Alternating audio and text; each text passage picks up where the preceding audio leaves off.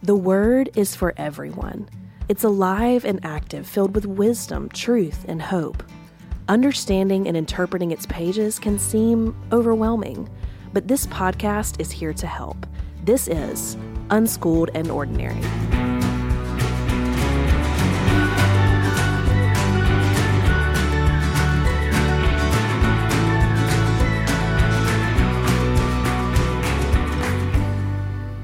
Hey, what's up, everybody? Welcome back to the Unschooled and Ordinary podcast. I'm your host, Tyler. I'm here with Ben, Brandy, Angie, and we have a special guest this morning, y'all.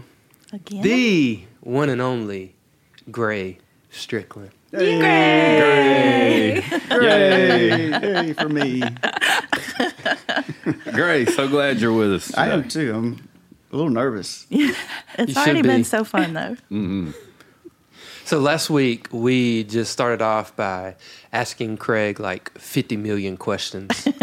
so we thought it only appropriate to do the same. Hope you're ready. Yeah, we want to get to know you, Gray. Okay. Okay. So everybody's got some questions for you. So for those that don't know, Gray is just a beast working out and has tortured me a few times in his garage and driveway.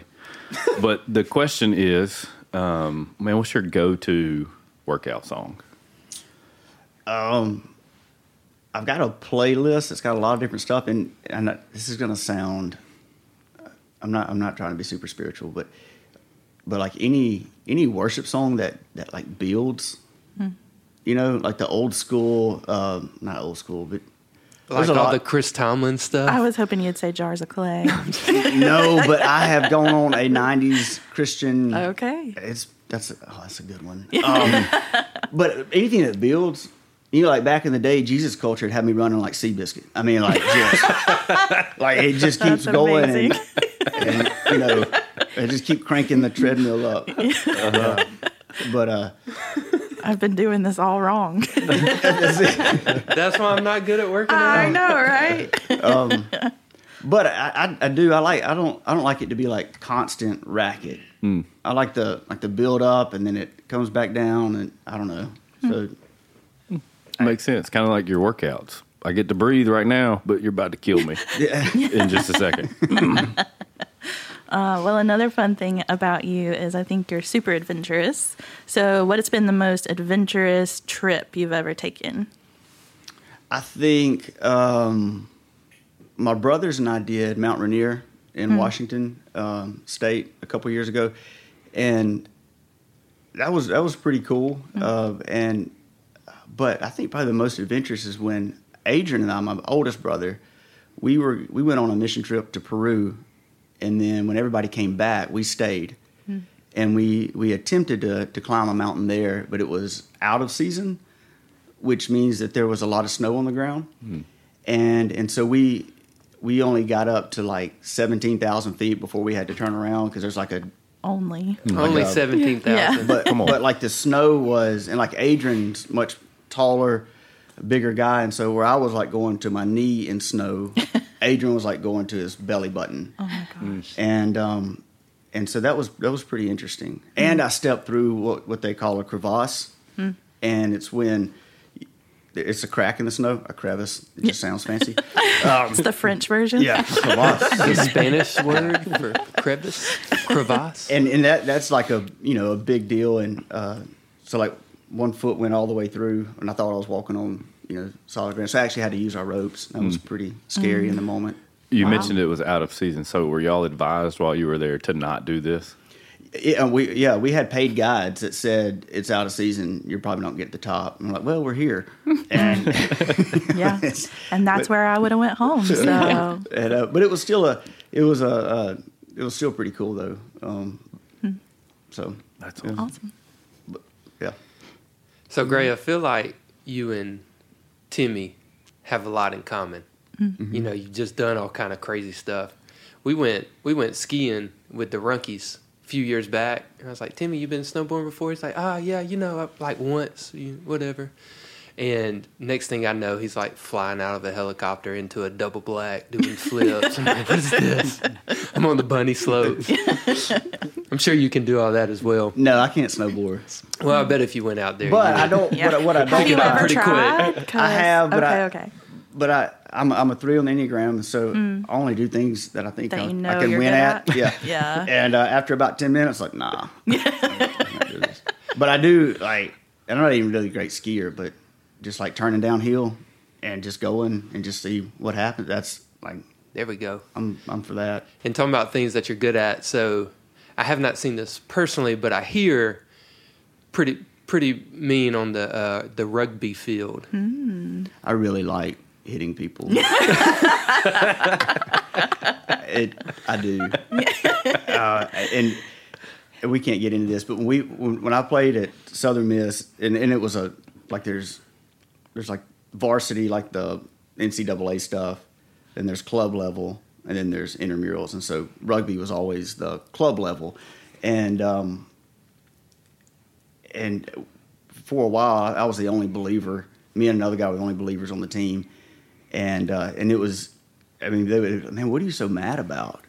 and I'm like, I'm not mad at all. Like I am fired up to, I'm just you know, I enjoy this. And um, but but at the time I had got I'd, I'd been reading John Eldredge a book called Wild at Heart, and there's a quote in there talking about um, from Eric Liddell, who's an Olympic runner, and he said, I believe that God made me fast, but he also uh, well, he said, I believe that, that God made me for a purpose, but he also made me fast. And when I run, God smiles.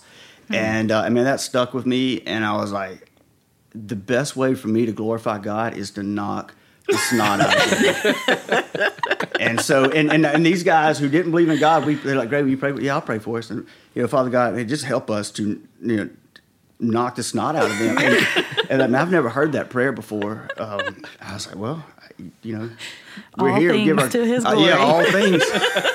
and, We're here to So- make him smile. Oh, oh I love that. so, I'm. I'm agreeing a little bit. I'm a little nervous at the same time. Yeah. I feel like we should just go to the scriptures. yeah, please. I'm getting scared of him now. No. No, I think you're awesome. If y'all ever catch Gray just looking at you, Run. run. so we're switching things up a little bit today. We are in Jeremiah chapter 45, and we're going to look at a few verses. So, to give you an idea of where we are in time and what's happening in this portion of Scripture, Jeremiah is a prophet. And in the Old Testament, God, uh, you know, he hadn't, he has not sent his Holy Spirit yet. So the Holy Spirit is not dwelling in the hearts of people who have put their faith in Jesus. So the way God communicates to people is through a prophet. God will tell a prophet things, and then the prophet will then tell those things to people.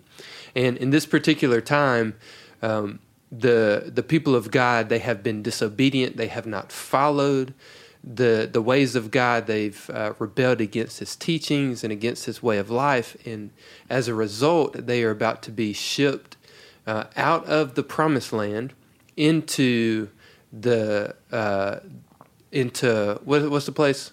Babylon. Babylon. That's what I was looking for. So they're being exiled into Babylon, meaning they're going to be kicked out of their homeland.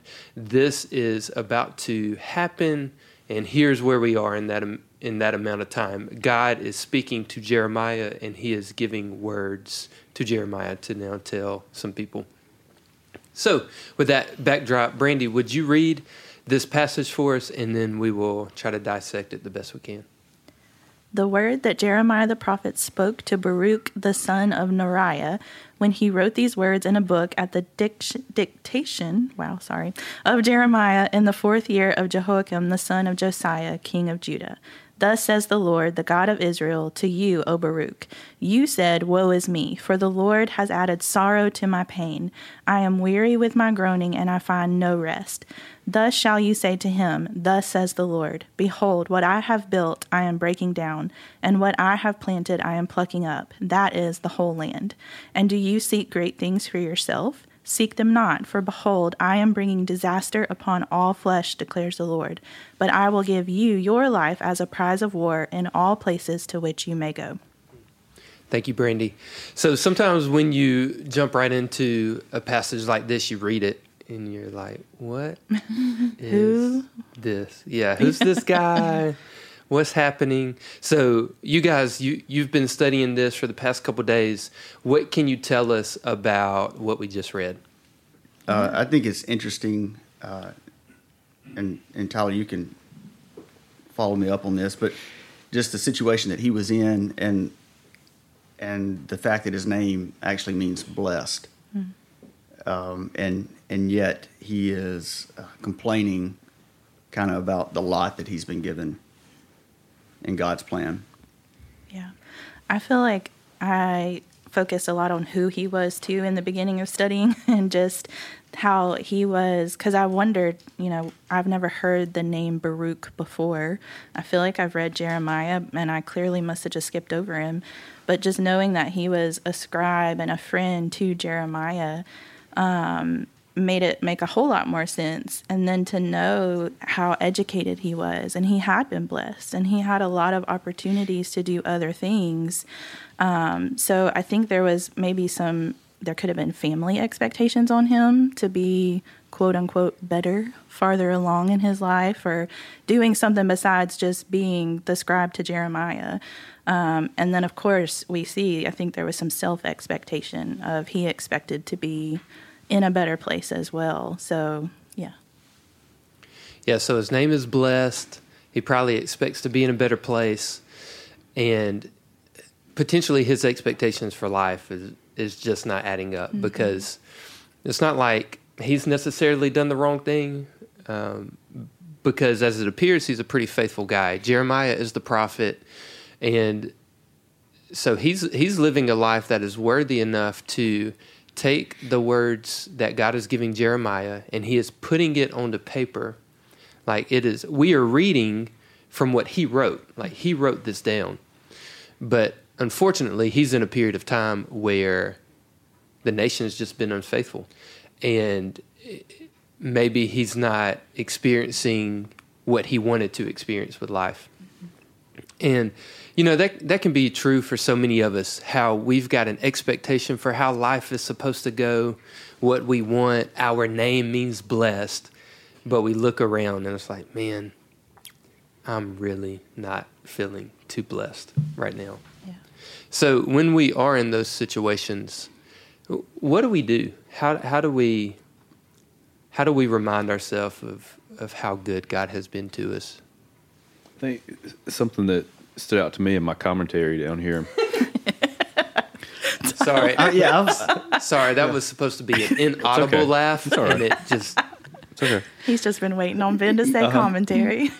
I'm here to I'm here to help you laugh. that's why I listen every week. yeah. Well, it says God told Baruch to take his eyes off himself and whatever rewards he thought he deserved. yeah. Um, It made just made me think about how quickly that happens. Like how quickly my eyes will get on myself and what I think I deserve. Right. And mm-hmm. so you didn't. That's not necessarily the question that you asked, but coming to to get out of that is first. I think it's important for an awareness of man, my focus and my eyes really are on myself and the things that I feel like I might deserve. Mm-hmm. Well, I think that does answer the question. It all of the rest of this passage is God telling him, "Quit thinking about you." And how many times have we laughed because we're like, "Man, it keeps coming back to, hey, this whole thing of life and eternity, it's not about me." And here is another example to add to our growing list of God reminding Baruch, "Hey, this has nothing to do with you, so stop." I think this is a sweet picture too of recognizing that like God went out of his way to speak to him. I mean, here's a guy that's writing down messages that Jeremiah's giving for other people, other people, other people. But all of a sudden he stops and he's like, Hey, this is for you. Like God sees you and he sees your heart and he sees that maybe you're a little disappointed or maybe a little miserable because of these expectations that you've had for your life. So like just listen. This is this is from God and this is what he says to you. I think to kind of learn even um, as Paul tries to to teach us a lot and with throughout the New Testament of coming from this place of contentment with where God has you, where he has placed you and and to know that he sees you in the midst of it and he has a plan for you whether or not you feel that it's good in the moment. I feel like that takes us back to last week's lesson too of we can be generous but with a ugly heart and that's not what God is asking from us either, you know. It's all about like where is your heart? Well, I was just going when you were reading it that that time, uh, something else stuck out to me, and it's that he says, "This is what the Lord says: you know, I will overthrow what I have built and uproot what I have planted throughout the earth." And and just kind of bend to what you said. There's all we can so easily slip into a, a mindset of entitlement, mm. and but yet at the end of the day, we are only ever stewards of anything that we have um, and and I, again, I you know I just read past that easily. But no, that, that's pretty important. Like this is what God did, and whether it's our you know our lot in life or our finances or, or anything else, God's always expect us to be stewards of those circumstances or resources. Um, and uh, I don't know that that kind of helps me hold things a little bit looser. Yeah. More loosely. I think that's tied directly to this topic of generosity that, that we want to talk about and cover because the entitlement is exactly the opposite. And so if you think of um, more on the other side of Thanksgiving, Ben, you've talked about this several times on our past episodes about having to come from this heart of being thankful for our faith and what Jesus did and and not just thankful for the material things but if we live in that state of thankfulness and gratitude it kind of overflows into a life of generosity all on its own because you're you're living from this place of like genuine gratitude. They go hand in hand. Like you it's hard to have one without the other, to be generous and not be thankful or to be thankful and not be generous. And I think we see that too in Philippians where I mean he he talks about like he will he will give us peace that passes all understanding. But the the verse before that it specifically says, but you present your prayers and your requests to Him with thanksgiving, and then that peace is going to come. So it all, it just all ties together to me when you get on the right track of thankfulness, and it automatically overflows into the generosity that we we strive to live for. Yeah, because how opposite is that of the verse here where it says, "Woe is me." Yeah, that's not coming to God out of thankfulness, right? Yeah. Yeah, how how inter- interesting that is that so many times we feel like, oh, I am the only one. Mm. Woe is me. Ugh, my life. How unfortunate it is that I have to live it. but instead, like we see, and, and Jesus shows us this in Matthew chapter 6 with prayer, is in, instead of focusing on what we do not have or who we're not or whatever. It's pay attention to who God is. Uh, how, how's the how's the Lord's prayer start? Our Father, who art in heaven, hallowed be your name. That's way different than, oh God, woe is me. Yeah. yeah. You know, so much of it is about perspective. I think. Mm-hmm. Y'all got any any other thoughts about Jeremiah or generosity? Or anything that we've been talking about about about. What was that? I thought Gray was about to tackle me, and I got scared. Uh, I, will. And we had talked about this earlier. Just the, um, I, have got a book that I read periodically by Bear Grylls, and because uh, of course you do, so, so appropriate. And uh, it's on mental toughness, and, and he, of course, it is. He, he talks about generosity you know, and and I, I this was just a great uh, word picture for me.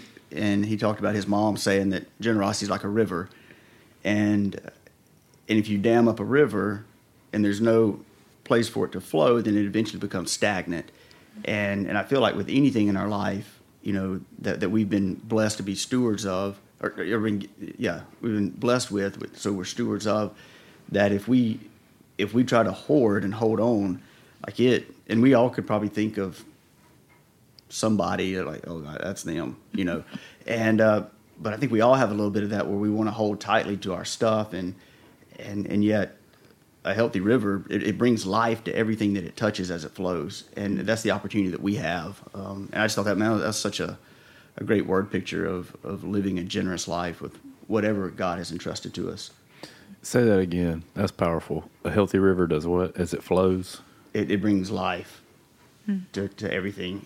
Um, that there's another uh, Old Testament prophet Ezekiel, and I can't think of the, the reference off the top of my head, and I don't want to give you one because if it's wrong, there's some crazy stuff in Ezekiel, and so I don't want to be like, oh my god. We can add it to the guide later. yeah, yeah. Uh, but he talks about uh, a, a, a vision that he has, and he walks. He says walks into the water, and it's like ankle high, and he walks into the water, and it's like knee high, and he, you know, it says for long that the water overtakes him, and then it just gives us imagery. He says, and everywhere, and this is the water flowing out of the temple. He says everywhere the water flowed, you know, it brought life, and um, and he's he's given a, a, a picture of, of God's love and what God wants to do, and um, and I think that's that's a you know with generosity. I mean that that's what we have the opportunity to do um, is to is to make things better, you know, for others.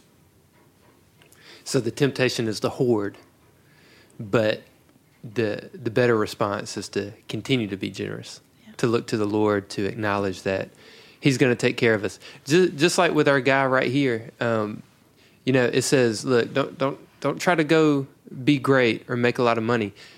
However, I am going to keep you safe. Like I'm going to watch after you in these very troubling times. Like God's still going to take care of us, Yeah. no matter what."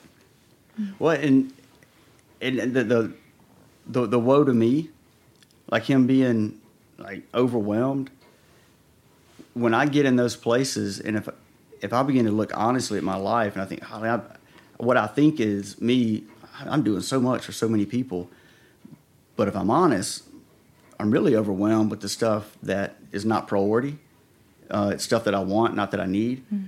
And, and if I'm willing to let that go, then uh, you know that changes that whole mentality as well. Um, you know, I'm not as I'm not as self-sacrificing as I'd like to believe. Oof. Mm-hmm. Well, um, and it's hard to, I mean, the only thing that God promised to Baruch is his life, mm-hmm. nothing extra. And I don't think any of us like to think about that. Hmm. When we think about, oh, well, I need this, I need that. And God said, I'm going to keep you alive. Okay. I'm going to give you my spirit. Yeah. And when I think about it that way, okay. You've got mm-hmm. an eternal dwelling place in heaven. Yeah. Everything else is a bonus. Mm-hmm. I can't think of a better way to end a podcast than right there.